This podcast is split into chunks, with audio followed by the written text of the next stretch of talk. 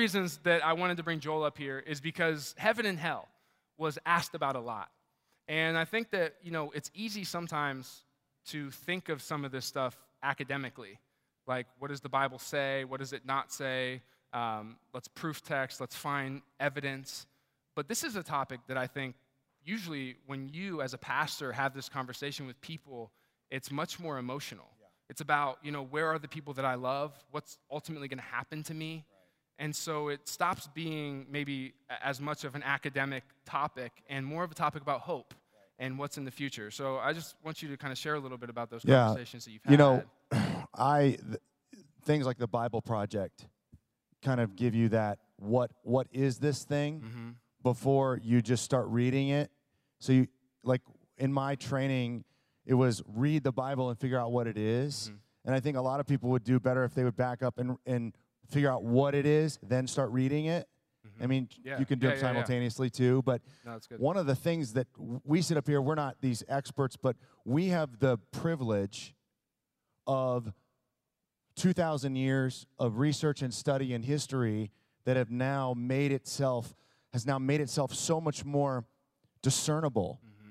And so we can go, we know more now. We understand more. I mean, the Bible wasn't printed for people till, you know, 400 years ago.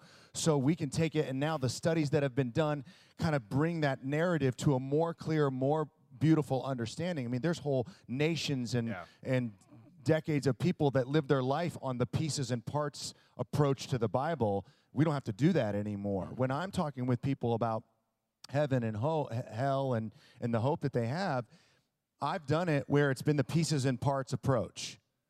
Where it's like, oh, here, maybe this will patch up your hope and maybe this will patch up your pain. But over the past couple years, I've learned this broader narrative mm-hmm. that is so much better than yeah. giving them a specific answer. It's so much more emotionally satisfying and true to the human experience to be able to sit with someone and go, Do you understand that when we talk about heaven, we're talking about a creation story where heaven and, and, and earth were together, hmm. where God's original design was heaven and, and earth was the same place. Right. God's space was with people. Hmm. Then, like you just shared, it got broken. So God's left this space to a degree. We're caught in this gross debacle of death. Jesus comes and offers a solution to that and starts to re enter us back into the new creation story, which ultimately culminates with human resurrection. Jesus resurrected so that we could one day resurrect. Right. And so many of us, I think, with heaven and hell, start with this idea that when we die, we're gonna, our spirits are gonna go somewhere. Mm-hmm. Well, if we look at the Bible, that's actually not in the Bible. The Bible's not even concerned with that. The Bible is concerned with fixing the human project. Mm-hmm. And so when we talk about heaven, what it is is God's space. It's God's space. And ultimately, the end of the story is a new heaven, new earth, taking this created space, shaking it up, and re-bringing it back into the way that was supposed to be yeah. with humans and God together on earth. So, when you talk about heaven, people want to know, well, did, where'd they go when they died? Well, the New Testament, one of the things John and I talk about is with this idea of thinking about the scriptures from a narrative perspective, is we have to re, um, restart our approach to how we talk about the Bible and what we say. The Bible's not loud about what happens right when someone dies.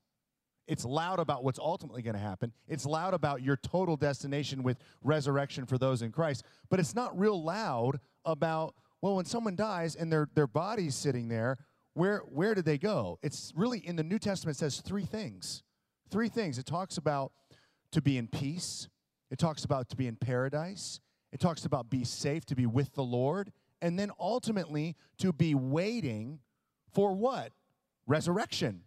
Resurrection. So when someone dies, if they're in Christ, the, the New Testament's hope is Well, do you know that the beginning of the story was you were never supposed to die? Now, physically, you died, but God's hope and promise is that He will resurrect you on this earth. You, your body, your friend, your family member will resurrect on earth and be like Jesus was when He rose from the dead, healed.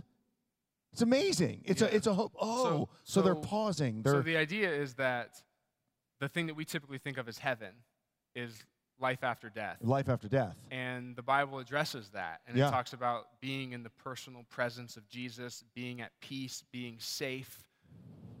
But ultimately, what the Bible is concerned about is life after life after death. Yeah, death. life after life after death. the death. resurrection. Our ultimate hope Yep. is what happened to Jesus will one day happen to us. Yeah, it's not really hopeful for us to tell people, well, you know, their body's in the ground and their spirit is somewhere floating around when we don't understand what that is and we don't have a good picture of that. Mm-hmm. And ultimately, the great hope is death has lost its sting. Mm-hmm. So they're pausing, but what's after that is so hopeful and wonderful. And it, it literally brings to life. So it means it means that you can actually just know your destiny is not this thing you can't grab a hold of, but it's all that's good now Yeah. with all that is ultimately supposed to be good forever. mm-hmm.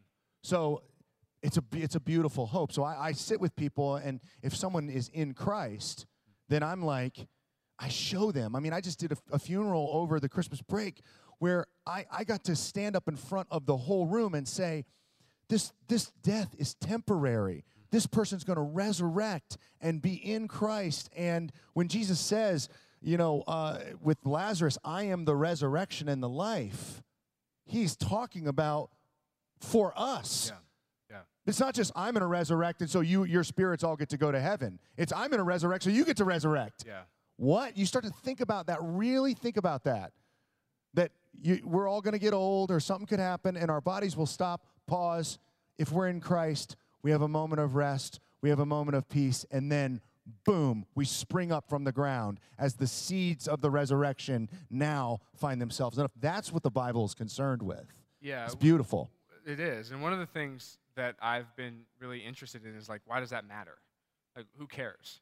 And what I've noticed is that a lot of, you know, if your understanding of the afterlife is that we're going to leave this place and go somewhere else, then why does it really matter what we do while we're here?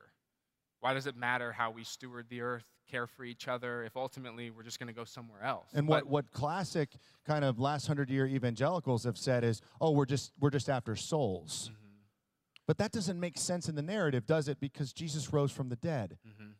So so if he rose from the dead and we're going to rise from the dead and there's a new heaven, new earth, we just want to evacuate and get out of here and leave this yeah, place. yeah, and the point is that actually this place will be restored. Yeah. And so the Apostle Paul says that nothing that you do while you're here is in vain.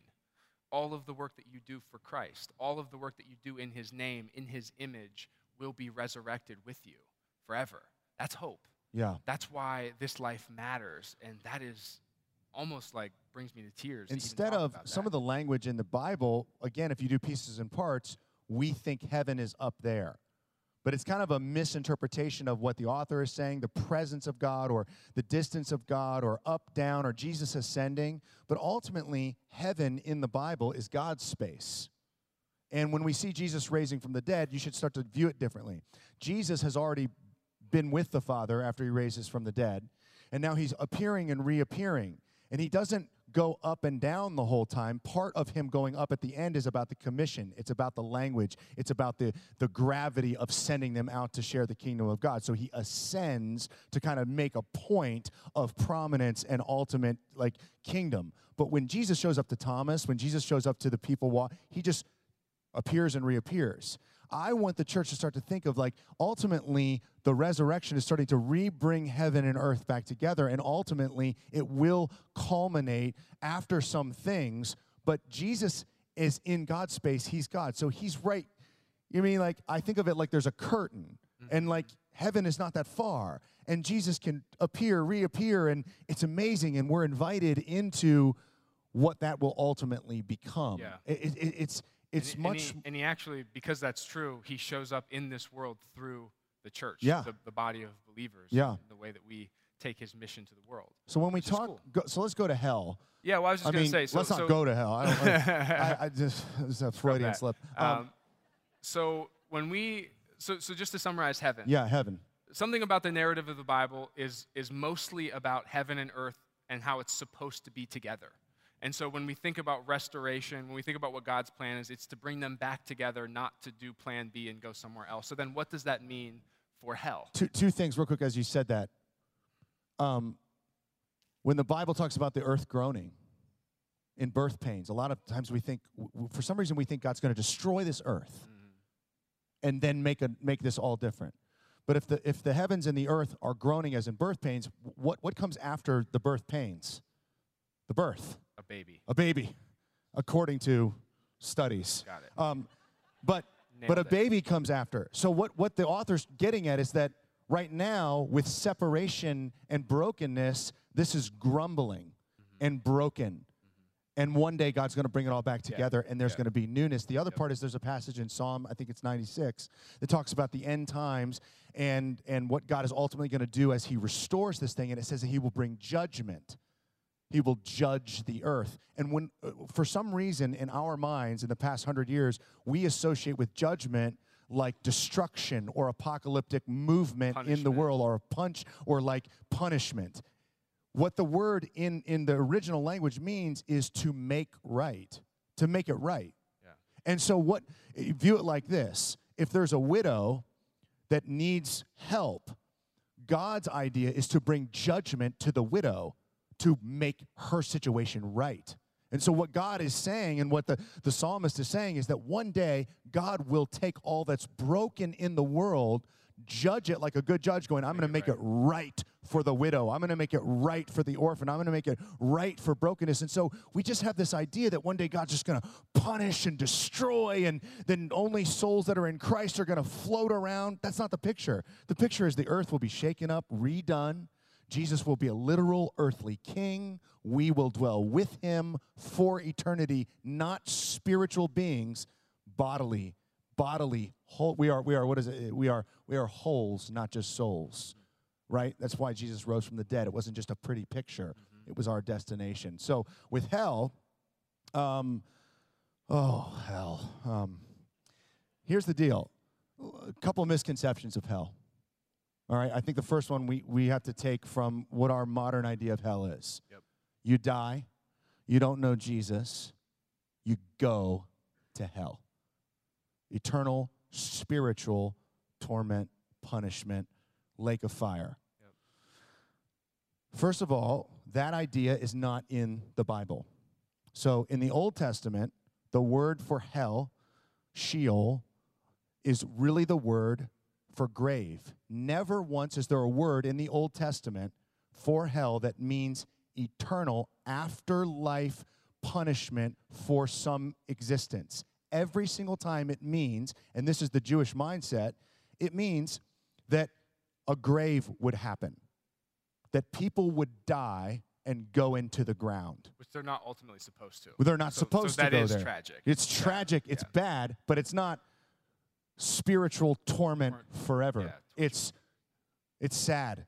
People are going to die. They're going to go into the grave. And basically, like you just outlined, the whole world, humans and the earth, are wondering, well, how do we fix this? How do we fix this grave problem? So, in the New Testament, in the New Testament, we have three different words for hell. Never once do any of those words mean eternal punishment in a lake of fire. They're always to do with a place or an experience on earth during this time, during the time of Christ and after. Even if you're reading through the book of Mark, you read this week where Jesus is talking about what life on earth is like if things aren't right. And then he uses the word for they'll be cast out into hell. The word there, hell, is the word Gehenna, not Gehenna, Gehenna. And, and what it meant was a trash heap outside the city, the literal city of Jerusalem, where they would take things to burn up. They would take bodies that have been crucified. They would take babies that have died on childbirth, and they would burn them. In fact, there's belief that in the Old Testament that this place at times was uh, used to torture and used to kill people, and they would call it the Valley of the Drums because they would play drums so people couldn't hear the screaming. There would be weeping and gnashing of teeth in this literal place called hell. So when you start to look at the Bible and what it talks about hell, if heaven is supposed to be here and we're supposed to bring it, and because of death and sin, it's not here, what fills up that space on earth is hell the absence of God's principles and power. And so we can actually bring hell to earth. And we do. And we do. Yeah. We do. We did it then. Yep. We do it now. Yep.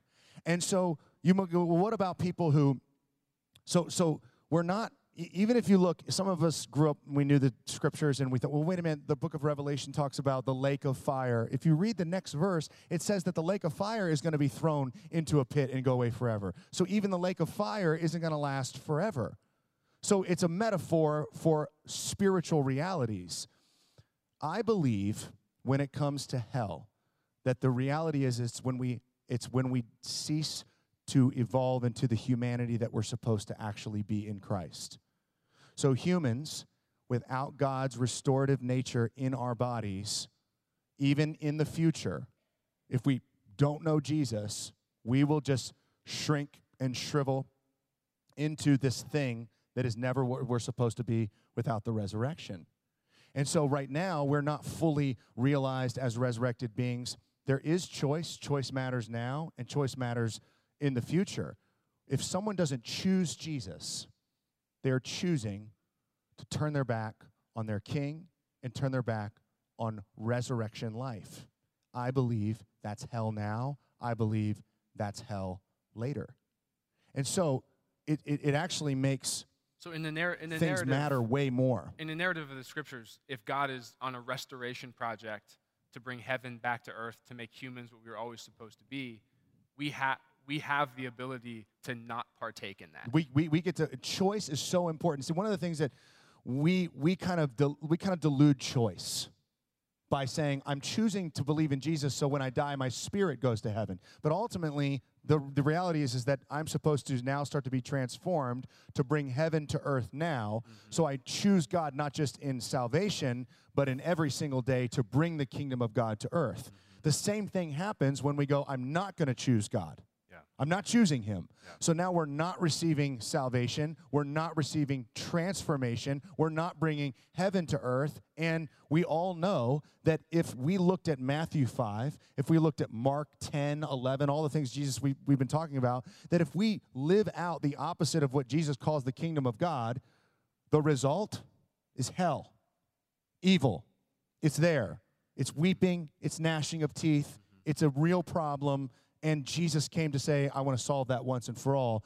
But there is choice. And so I do believe that people will be out of the kingdom of God for eternity because they choose not to be in it Participate. to participate in the kingdom of God. So people need to understand that we're not. We're, this isn't some new fluffy universalist idea where we're saying everyone goes to heaven and everyone goes to hell. No, I don't. be- we don't actually, believe It's actually scarier. it's scarier. You have to choose. yeah. And Your choice matters. Right, right. And it's not some other place. Like you can cease to be even the subhuman that you are now. That one day you'll transcend. You can choose to become less and less and less that until eventually you get to a place of eternal separation from God. And you will, you know, you don't partake in any of the promises Yep. that the scriptures point to. And so that is hell.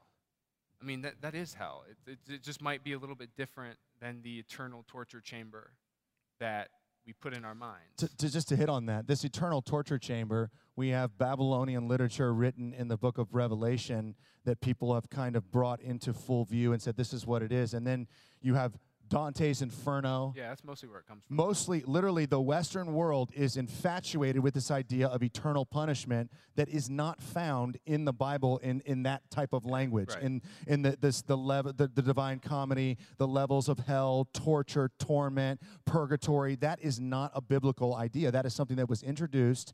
And another thing, uh, just just to we can close this down. Hell has been used to scare people. to scare people Yeah. Just just for all you Christians Like grow up, you grew up, you're going, you hear this, you go, this doesn't sound like what I learned. Go read the book of Acts. Not one time in the first contemporary members of the church, when they preached the gospel, not one time do they mention hell. Never. Never do they stand up and go, and if you don't embrace Jesus, you're going to go to hell. They stand up and say, here's the gospel Jesus rose from the dead. That proves he's a king. His kingdom is coming. Get on board. And you know what else they do? Instead of going forward, they go backwards. They say, and all this was part of the story from the very beginning. Mm-hmm. This was the story. Moses did this thing. The Israelites did this thing. They tell the that story. didn't work. They tell the story Yeah. and they go, now Jesus has showed up. He's a king. You can get on board with that. When you get on board with that, you have resurrection life. And ultimately, the implications, they're there. You don't choose Jesus, you choose the opposite of heaven Yeah. hell. And they were living in it. So a lot of them got on board with it eventually. So, anyway, I just think we should have a more biblical view of heaven and hell if, if, if you have a loved one who's passed away and they know Jesus, they chose Jesus and they were choosing Jesus every single day. You can have a profound peace. They're resting, they're in paradise, they're with Jesus. Paul says to be absent from the body is present with the Lord. That's not an answer for eternity, that's an answer for what happens when you die. So they die, they're at peace, and one day the promised resurrection. That means real people raised from the dead, just like Jesus did. Every one of us has that hope. That's why you should choose Jesus. That's why you should choose Jesus. Is, is the, the beauty of humanity, the gift he gave us, and to live eternal life and be fully human and know God and know each other and, and never die. It's just the beginning. So anyway, that, that's I think is that all we got? That's it. Both barrels. I mean, my goodness, man. I mean, No, I mean we. I mean, obviously, like this is such a broad and expansive topic, and one of the reasons it's difficult is because it isn't loud in the Bible, so Right. it matters a lot. So we're trying, you know, theologians try to figure it out from little textual evidence, and so that's why there's some of these ideas floating around, and why there's confusion. And so we get that. So you know, if something that was said today is either unsettling, or you think, you know, I read this passage, there's no way what these guys are saying can be true. Um, you know, don't get mad. Don't get mad. Don't get angry. Uh, reach out to us. We want to have conversations like this with people. We think this topic matters, and we know that it's complicated, and we are learning new things every day. We don't claim that uh, we are the final authority on the most complicated theological matters in the world. Sometimes I claim that, but I don't actually believe that. All right? I believe it about you, so Oh, I ask so you. kind, Joel. But also, John and I both like we're both our students of uh, a lot of different things. John's getting an advanced degree. I have a master's in you know Bible and theology, and so we're learning and growing. But we don't know much. But one of the things that we both uh, would challenge anyone to go read to kind of get this this kind of adjustment in terms of heaven and hell is a book called Surprised by Hope by N.T. Wright. It's not an easy read if you don't read theology. If you're in that world, I think you'll enjoy it. But this will start to kind of lay out some things for you in terms of, of Yeah. that. So, anyway, let me pray for us. God, help us to continue to have our eyes opened so that we can be more like you.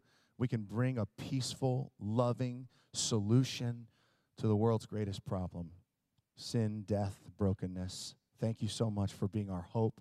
Thank you for not just giving us a story, but to bringing that story into the fullness of your historical time and life, death, and resurrection on earth to bring us that fullness that we need as humans to understand this picture more clearly. We love you, and we're here today to worship you, and we want you to count all of us in, God. We want to be a part of your story. In Jesus' name, amen. Guys, Amen. thank you. We'll see you next week for week three of questions.